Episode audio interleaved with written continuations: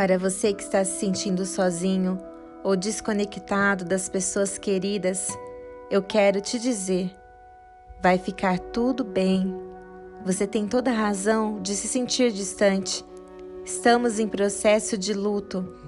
Muitas ausências, não vou dizer como perdas, mas ausências de emprego, de lazer com amigos, de cultos nas igrejas, de rotina na academia, de presença dos avós, de abraços longos e conversas que nos confortam, de programação em eventos e viagens, de aniversários que queríamos comemorar em algum lugar. É luto de conexões, planos, sonhos e até de pessoas. O luto possui muitas fases. Talvez você esteja passando por uma delas. A primeira é a negação, quando a gente nega tudo o que está acontecendo e foge do assunto até que percebemos que a resistência não muda a realidade. E aí vem a raiva. Eu entendo, mas por que que tinha que acontecer comigo? Eu não queria, não merecia, não podia acontecer assim.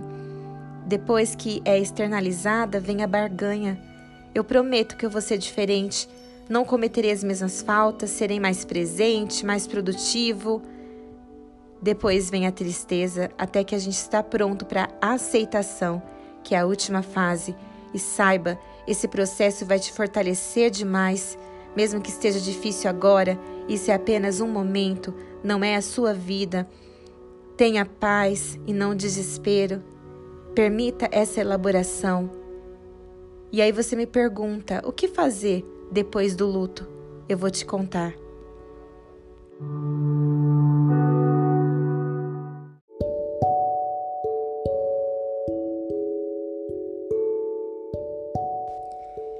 Seja solidário.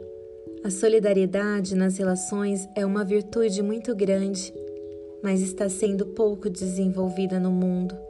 Que tal dar espaço para as pessoas contarem com você, contar suas dores? Seus pais, seus avós, seus irmãos, seus amigos, sem minimizar a dor de ninguém. Não diga que não podem sentir. Dê espaço para sentirem com você se você não tiver a melhor resposta, dê o seu silêncio, sua escuta, sua participação. Muitos me perguntam o que fazer agora. Um amigo me disse que nós temos um ao outro e também temos a nossa família, mas que muitos não têm. Talvez porque se afastaram tanto, tanto, tanto, que não veem como fazer o caminho de volta.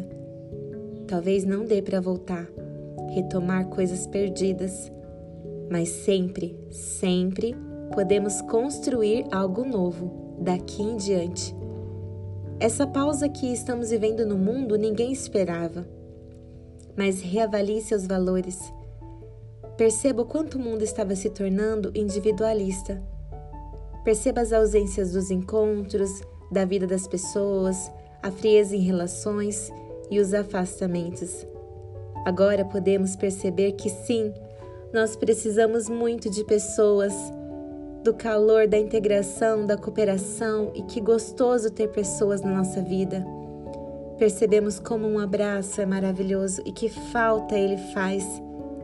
E não só isso, é momento agora de construir coisas novas com pessoas, de conhecê-las, de ver a necessidade de pessoas que são diversas buscar forma de supri-las e saber que a gente sempre está começando e encerrando ciclos, mesmo que agora seja um momento mais difícil, ele é apenas um momento.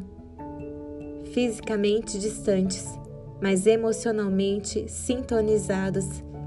Isso vai te salvar muito nesse período. Escute Aceite as pessoas imperfeitas, mas reais da sua vida.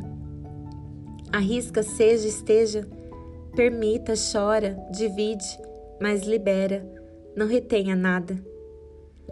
Um dia na minha vida eu me abracei e eu disse: Eu vou cuidar tanto de você, Sara, e vou permitir que as pessoas conheçam os seus sentimentos e também suas fraquezas. Conheçam o seu amor e a sua bondade Vou dar espaço de participação e compartilhamento na minha vida, e assim nos tornaremos grandes, unidos, interligados. em tudo e todos o tempo passa. Grave isso na sua mente. Todas as vezes que o mundo pregar a promoção do conforto físico, das aparências, da felicidade a sós, da competição, você terá construído, nesse tempo, de dentro para fora, o sentimento mais cobiçado do mundo, que é o amor verdadeiro entre as pessoas, e ele é poderoso para construir, para superar, para nos tornar mais fortes, para enfrentar qualquer desafio, fazendo que com cada conquista seja mais saborosa, mais apreciada, na união e no conforto de muitos sorrisos. Você ainda vai viver tanta coisa? Por isso, agora nesse tempo, é momento de se conectar com pessoas, mesmo fisicamente distante, mas emocionalmente nós podemos estar sintonizados.